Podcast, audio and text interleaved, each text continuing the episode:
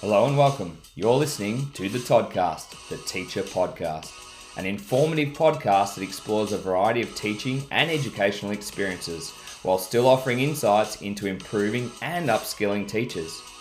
Join your host, Todd Broadbent, as he explores the wide and varied lives of educators from every sector, exploring fundamental concepts that are pivotal to good teaching while also discussing the lighter side of the educational sector. Welcome to the Toddcast, the Teacher Podcast. For the 40th episode of the Toddcast, the Teacher Podcast, I had the wonderful opportunity of interviewing Michaela Epstein. Michaela has taught in secondary schools in both rural and urban areas and is deeply committed to sharing great maths ideas with others. Michaela is the founder and director of Maths Teacher Circles, which was created in 2020. Maths Teacher Circles focus on bringing primary and secondary teachers together to explore great maths problems and share ideas about teaching. Michaela is also the past president of the Mathematical Association of Victoria. Throughout this episode, Michaela will be sharing her educational journey, the reasons why she decided to become a teacher, her greatest challenge and proudest moment as a teacher, what are maths Teacher Circles, what does this consultancy offer teachers? The importance of problem solving questions in your maths lesson. Being president of the Mathematical Association of Victoria, tips to improve your maths teaching, and so much more. I hope you enjoy this episode.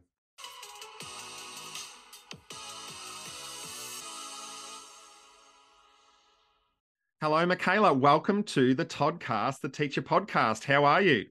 Good, thanks, Todd. It's a pleasure to be here.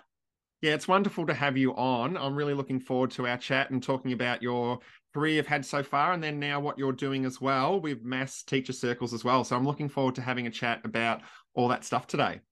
Thanks, Todd. So have you had a highlight of today? If you haven't had a highlight of the day, have you had a highlight of your week so far? Um, yeah, look, uh, I have had a highlight of the day. So I'm currently participating in this 10 week program with other maths teachers around the world uh, where we're learning about good problem design and facilitation. And I really love it because I love stepping into the shoes of learners and kind of putting myself in that challenging space again. So we had a session this morning and it was a lot of fun. Yeah, beautiful. And getting to talk with people from all around the world sounds amazing. Yep, that's right. So, what were you like as a student? Well, I feel like I've already given a bit of a clue in what I just said, but I remember being a really keen bean learner. I mostly looked forward to school. And, you know, there were different subjects that resonated at different times throughout um, my learning. And I always liked maths, but it wasn't necessarily always my favorite subject throughout school. But I enjoyed being challenged and having teachers who kind of were excited to share new ideas with me. Yeah, excellent. And then did you have a favorite moment from school?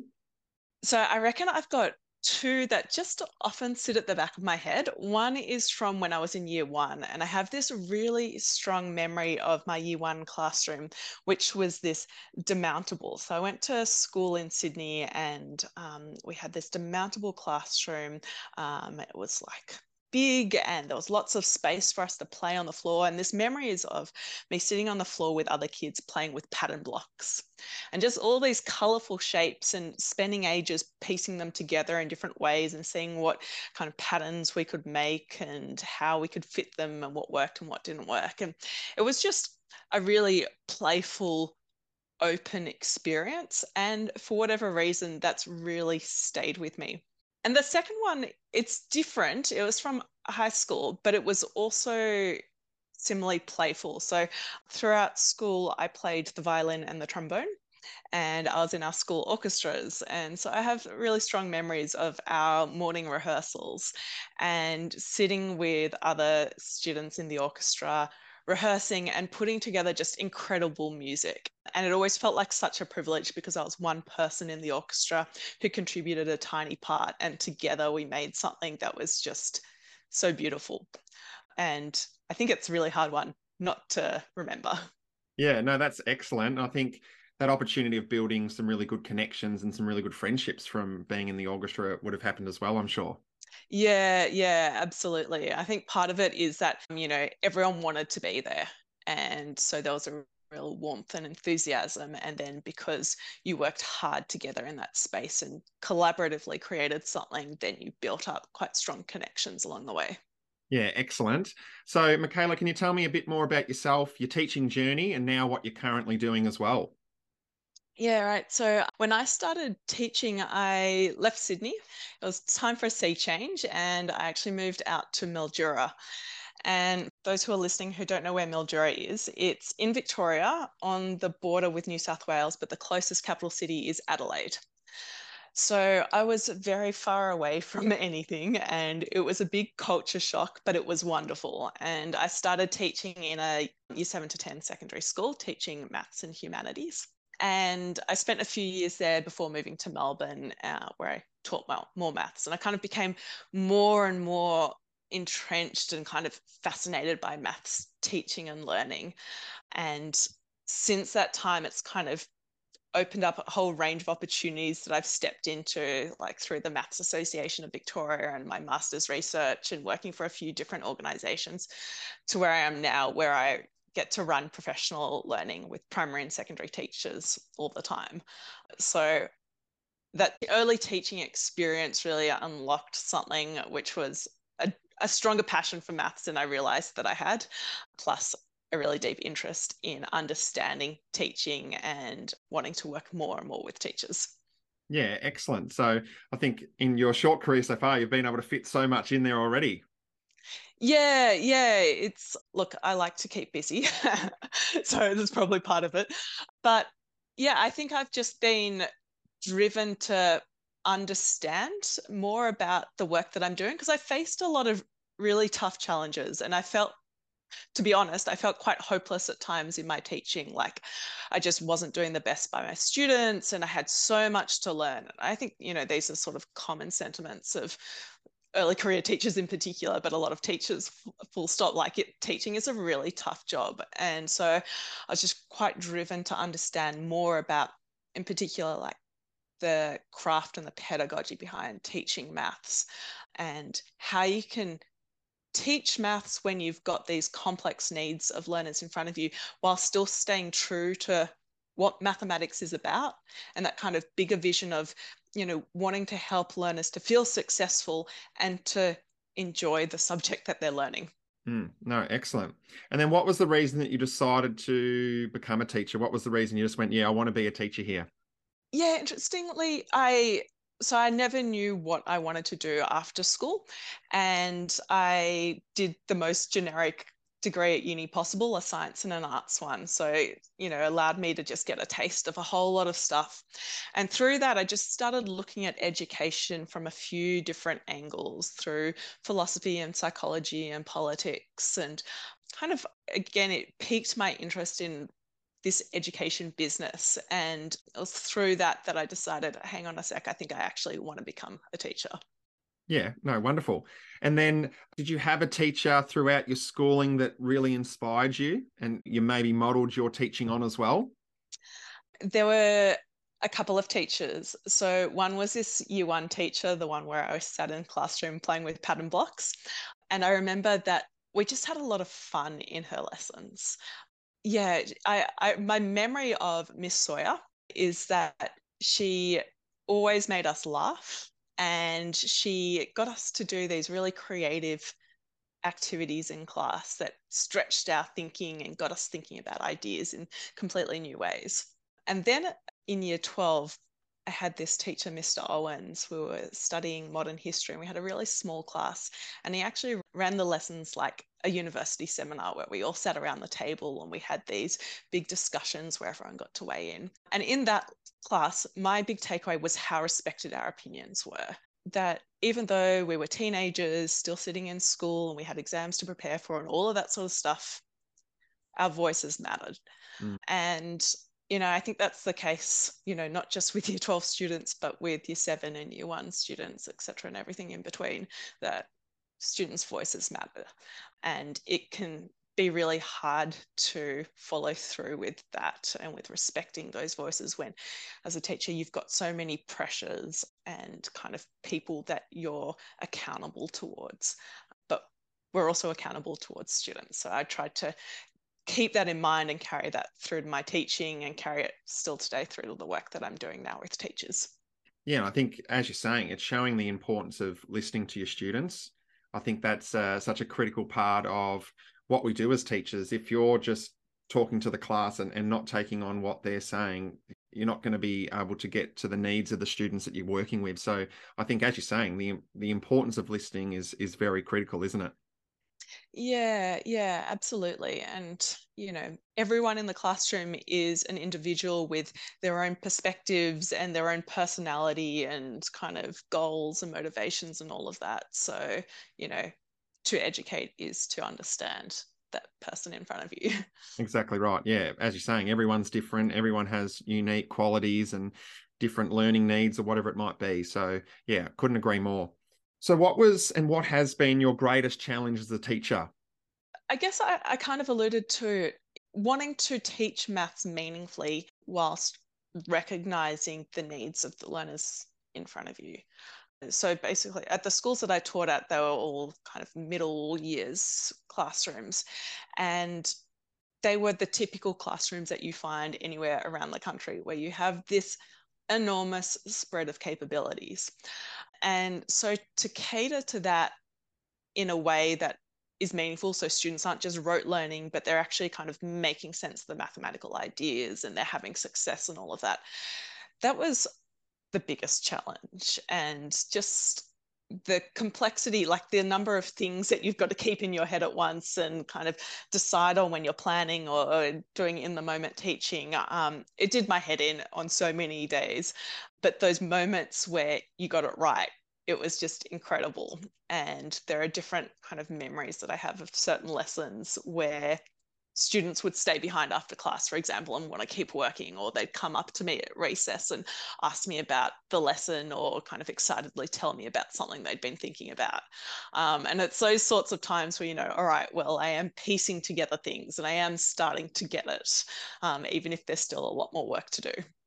Yeah, and that's probably the, the, as you're saying, the challenging part of teaching that it's not just you're going this one way. You've got to be able to bounce around different ways and go around different things. And kids come up with, as we were talking about before, different ideas and different thoughts. So mm. I guess that's the part that keeps keeps you on your toes as a teacher, isn't it? Yeah, yeah, that's it. And one of the things that I noticed in particular in the secondary years was there was this group of students who had started having difficulty with maths much earlier on, so in primary school, once concepts like division and fractions and decimals started getting introduced. And there's really interesting research in Australia that's been done that shows how common this challenge is for students in like those middle upper years of primary school. And what happens for these students is maths stops making sense for them at that stage. And so instead of like learning and kind of and really deeply understanding new mathematical ideas as they're introduced, they start having to memorize stuff.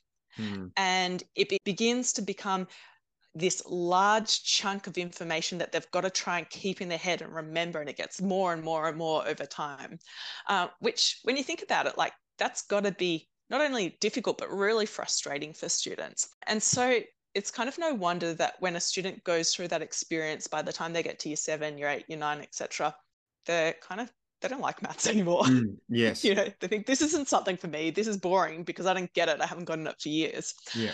And so I definitely had a good share of those students who I, I grappled with, and um, particularly in the early days of teaching, before I had that perspective on where they'd come from and where the skills gap was. Mm-hmm. Um, it took me a while to then appreciate, oh, these are the big ideas that they need support in making sense of once they've got their head around those ideas like multiplicative thinking or place value, uh, then it unlocks so much more and helps them to, again, say that they are capable of doing mathematics. Yeah, no, excellent. And then what would be your proudest moment as a teacher? I remember teaching this year eight class where we had this wonderful mix of students. There were students who had kind of learning quite severe learning difficulties. There were students who uh, were from non English speaking backgrounds, including some who had only had a couple of years of schooling in, in their entire life. So there were all these kind of different learning needs in the classroom, but it was a really warm environment. Everyone was very supportive in that um, classroom. And I remember that we started doing maths in a way where instead of students just going through and doing their work on their own and marking it on their own, we'd start to share the strategies. So at one point, we were learning about um, something to do with multiplication, and students had learnt multiple different strategies, and then they were choosing a strategy for a particular problem and deciding which would be the best one for them to um, draw on. And I invited the students to come up and share. And there were these two really quiet girls, these twins, um, who you never hear peek out of. And, you know, I had a chat to them, seen that they'd done, um, figured out the problem, and got them to come up to the front. And they took everyone through and they proudly showed off their work. You could see all the other students in the class just nodding along really intently and they finished and they went back to their seats and they were just beaming. Yeah. It was just such a special moment because these girls just came out of their shell and they realized that they actually had something special that they could contribute and support the other kids in the classroom to learn something new as well. And it's so good when you see the kids really excited about what they're doing or something they've achieved or something they've finally understood or finally got, like teaching yeah. I teach in prep, and and when they have those aha moments, or they first learn to read, or they can then do it by themselves, or something like that, you can just, as a teacher, you just feel extremely proud that you've got to be part of that learning journey for them as well. Yeah, that's it. And I think one of the funny things is, as a teacher, like sometimes you directly contribute to whatever it is that happens, but not always. Sometimes you've just like set the scene, cultivated the culture of the classroom where a kid can then follow through on their own and get to that point where they achieve something and kind of are able to do whatever it is independently. And it's that independence that is the moment of achievement. Yeah, no, exactly right. So, can you tell me more about your consultancy, the Maths Teacher Circles, and how did it all come about? Yeah, sure. So a few years ago, I was looking for a new project to sink my teeth into, and I came across this concept called math circles. So math circles were first formed in early 20th century in, in Eastern Europe as basically in contrast to maths Olympiads. So for students, maths olympiads were highly competitive and you know very strict in their format and how students operated and you know each kid would come in and do their own thing math circles were also a form of mathematical enrichment but designed to be collaborative and conversational this structure really blossomed. Um, kids loved it. And over time, that model has evolved and to what is now maths teacher circles. And it's got exactly the same ethos. So I bring teachers together of all backgrounds, um, highly experienced teachers, very new teachers, primary, secondary, school leaders, all of that. But what unites them is a desire to learn more maths and get new strategies, tools, and tasks that they can take back to their students to help their students become stronger, more confident mathematical thinkers. So I first started maths teacher circles in 2020. We brought people together for a couple of days at the University of Melbourne for doing all sorts of fantastic problem solving. And then, of course, COVID hit. Yep. so since then, and this has actually been the silver lining, we've been running online. And so now we bring teachers, but also guest speakers together from not only all over Australia, but globally. And we get such interesting minds in the room. One of the things that I always share at the start of the session is that no idea you have is a bad idea. So teachers are really encouraged to get involved, get their hands dirty with some maths, but to share what they're thinking, even if that thinking seems quite left of center, tangential in some way, because often it's those ideas that spark new insights for other people.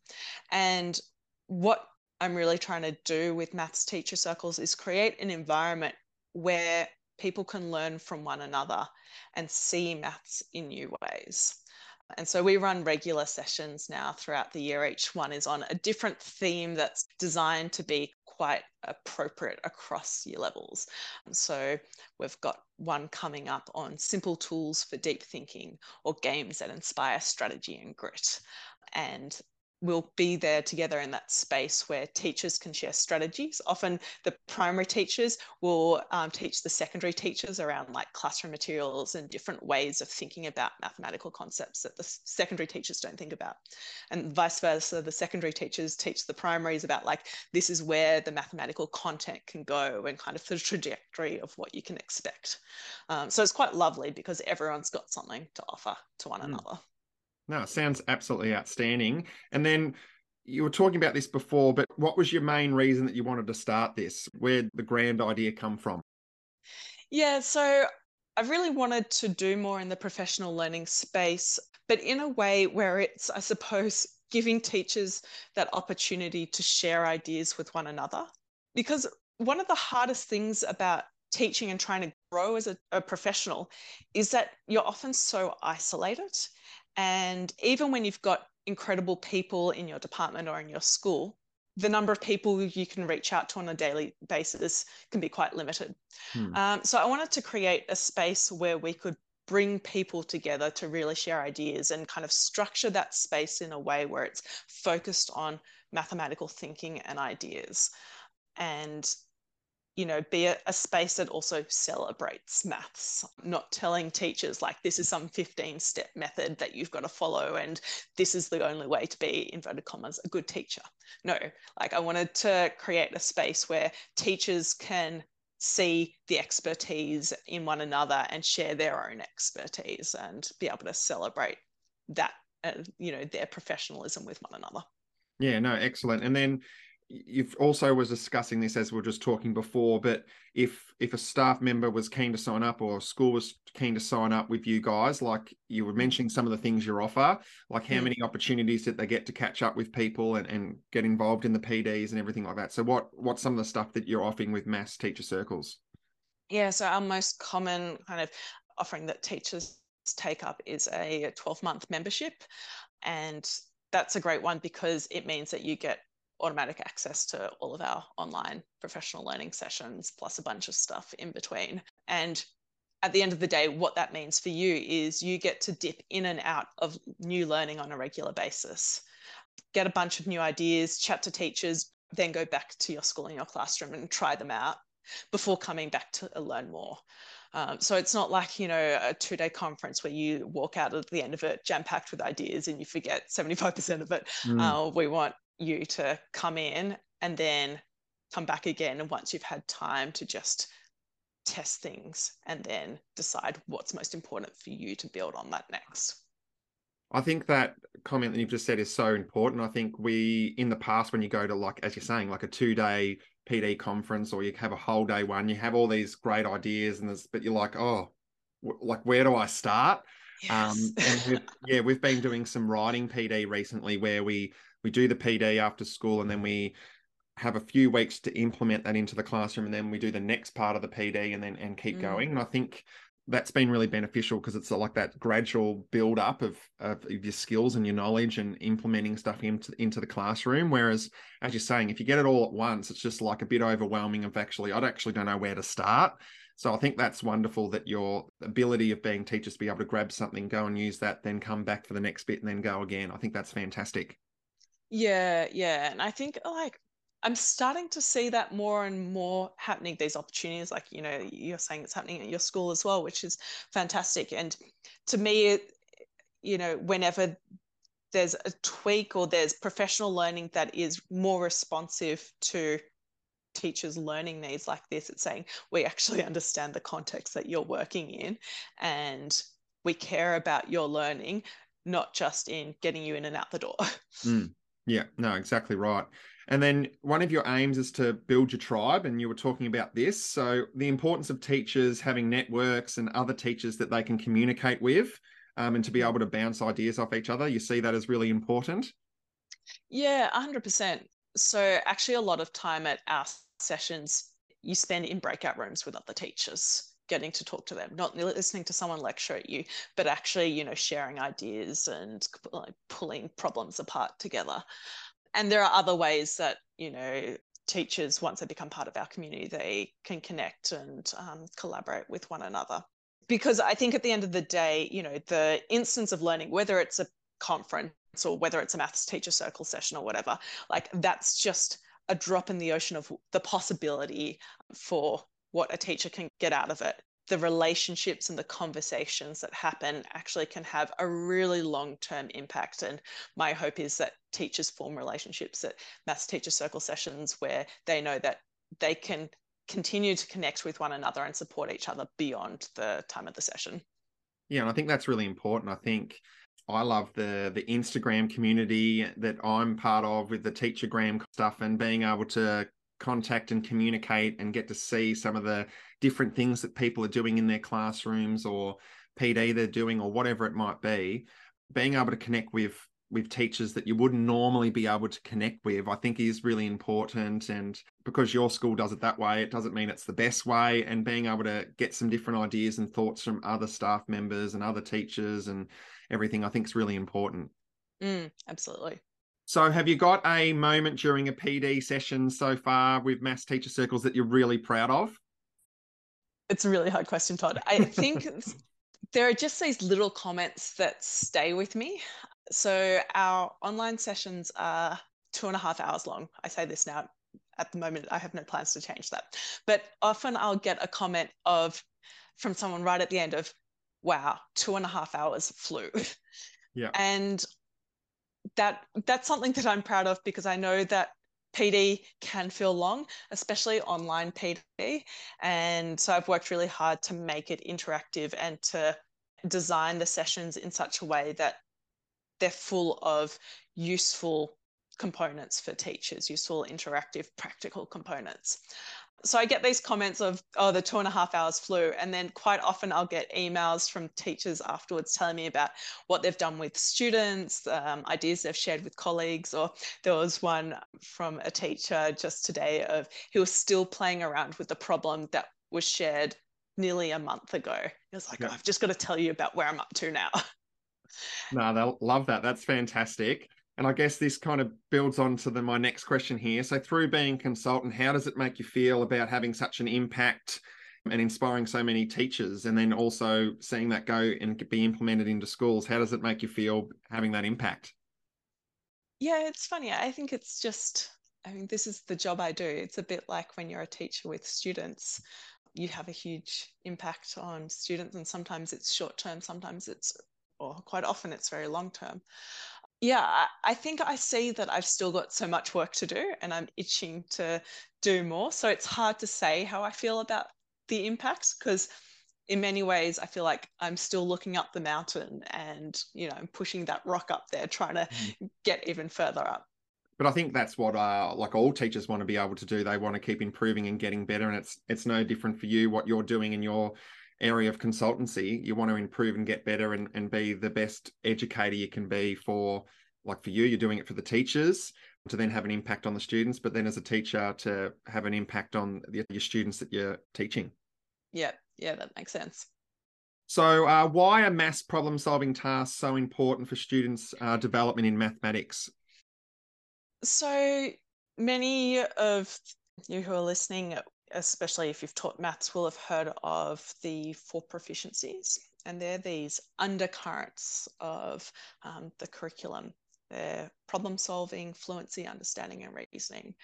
And they came out of some research done in 2001 in the United States in answer to the question of what does it mean to do mathematics successfully?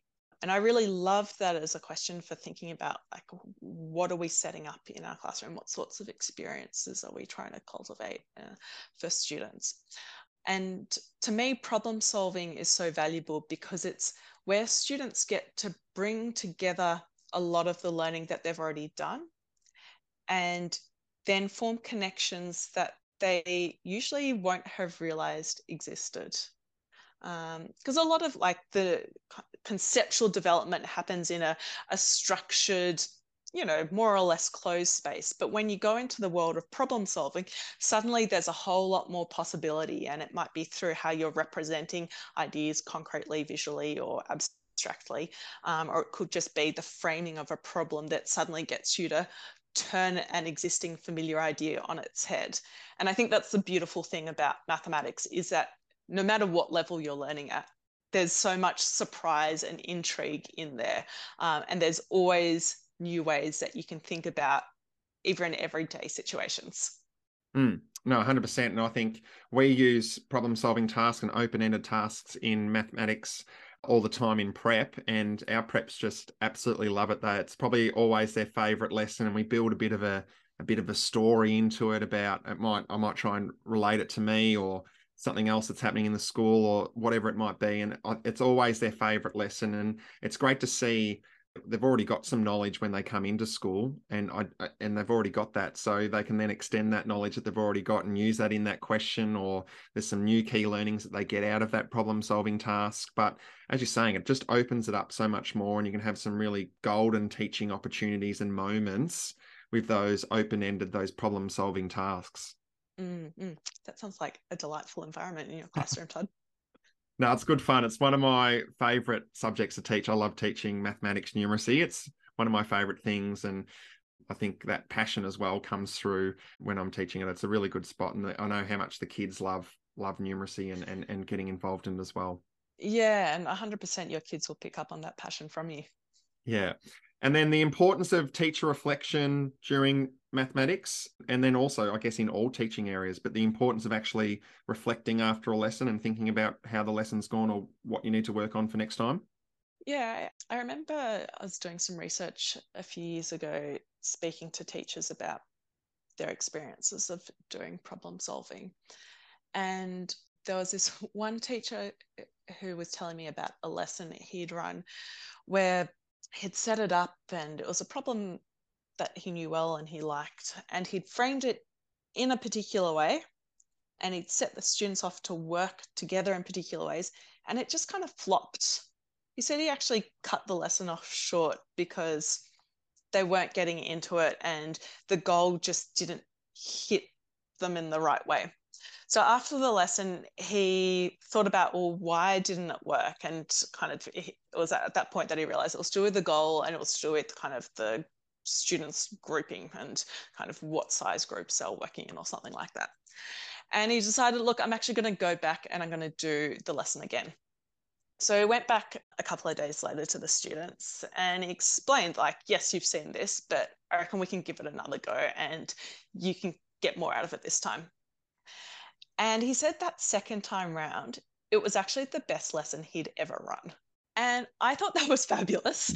Firstly, because of the reflection, but also because he'd shown that the best lessons don't have to be completely new. They can be building off something that you've already done and just mm. taking it off in a slightly new direction or with tweaks to the setup of it. And none of that would have happened had he not taken even like a few minutes to stop and think about what had happened before. Yeah, exactly right. And I think I think it is a natural reaction for teachers to reflect on their lesson. I'm, I know myself, like I feel like every lesson I'm thinking, but at the end of the day, did I do the best job that I could have done here, or what maybe could yeah. I modify, or what do I need to maybe do tomorrow to help these set of students, or whatever it might be, to help them understand it for next time. So mm. I think it is a natural reaction to do, but I think with that opportunity of your maths teacher circles, I think that's a great opportunity to be able to talk and reflect with other teachers as well about what you're doing and what your lesson was or whatever it might be. Yeah. I think one other thing to mention, and this is a, a common one that crops up with so many teachers that I work with, is that, you know, whether it's individual reflection that they're doing after a lesson or as a result of professional learning, um, there's often a desire to do so much you know, oh, there are 15 things that I could have done differently and that I want to do next time. And like to prepare the 15 things, that's going to take me hours and hours and hours. And, you know, they're usually correct that there are 15 things that they could have done differently. But you've also got to be pragmatic. And so I always recommend to teachers to think about what's the most important next step for you? Why is that important? Why do you care about that? Uh, you know, know that things won't be perfect and that's totally fine. But if you just focus on this one thing, maybe two things, but just one thing, even, then you can do that one thing well. Mm.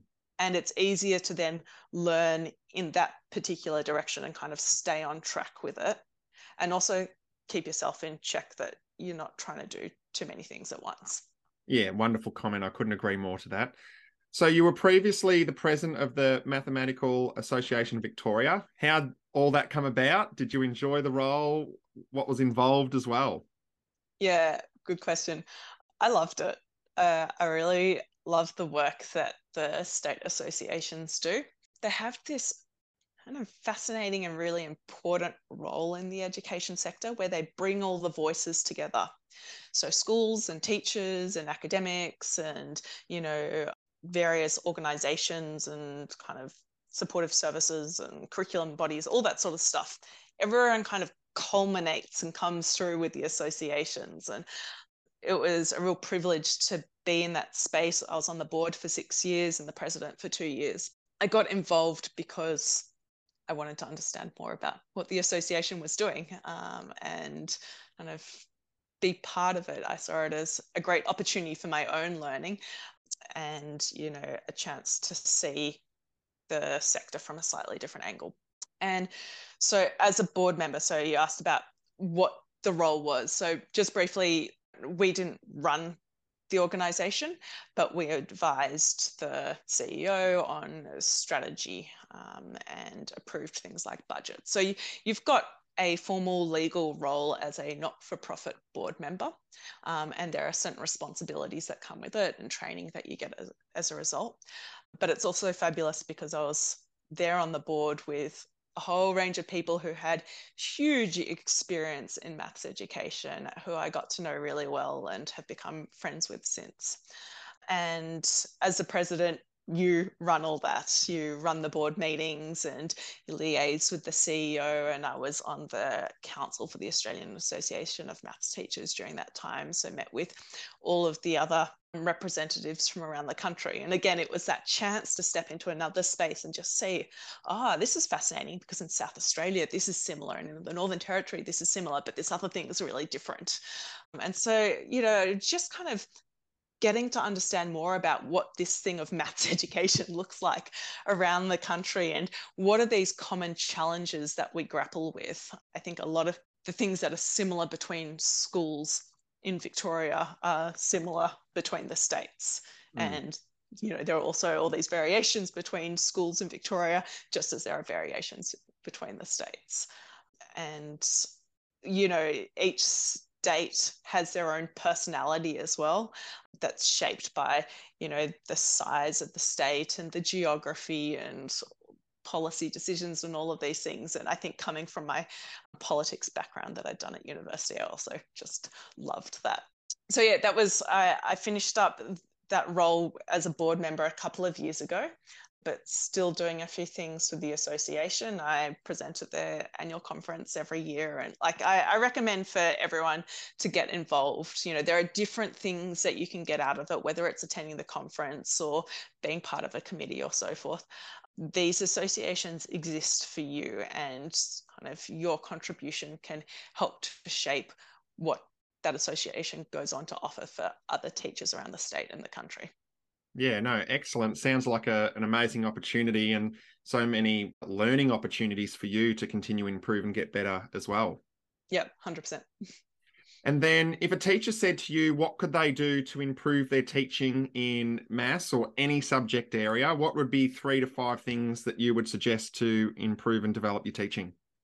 Yeah, okay. So I had to think about this and I wrote down a couple of ideas. Uh, they are math specific, but look, you can probably adapt these to other subject yeah. areas. I won't try and butcher other subject areas by saying outright that they blanketly apply everywhere, but please use your imagination.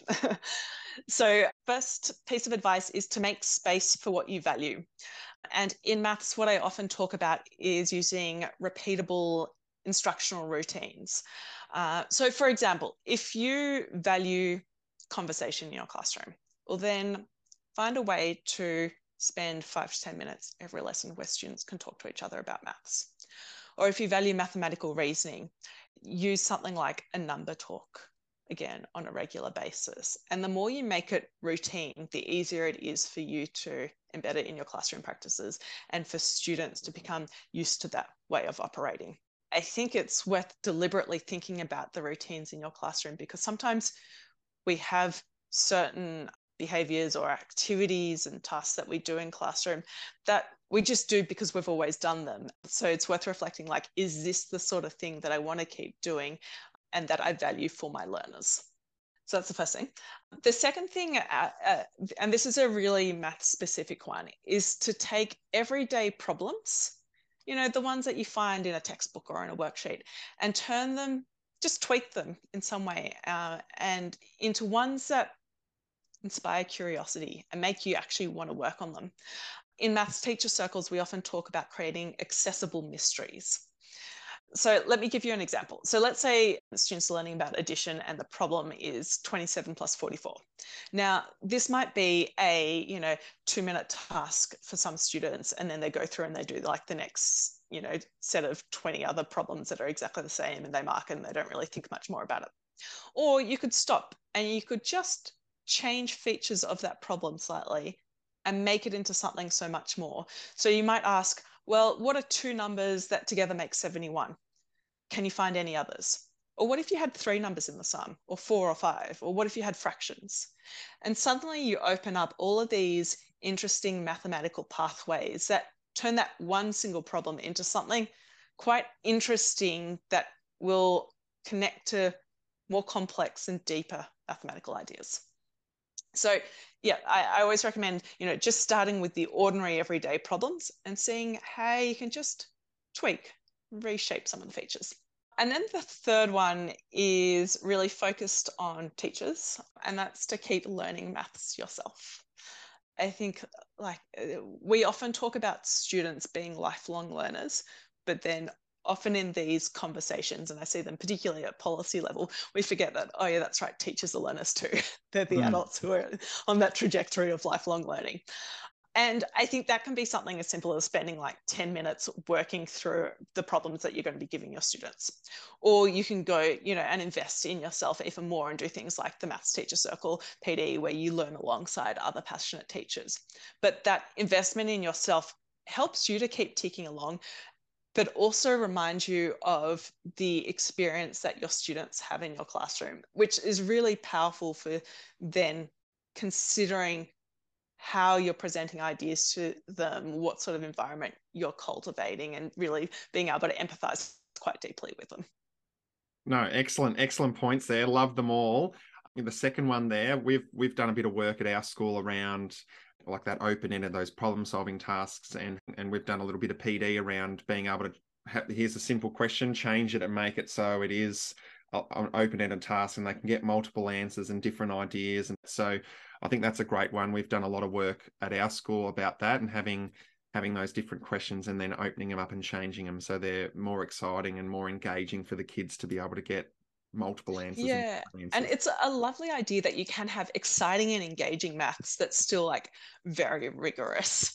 Um, and it's a real sweet spot to achieve, but also I think quite satisfying when you can do it with something that doesn't require a huge amount of heavy lifting and preparation from you in the lead up.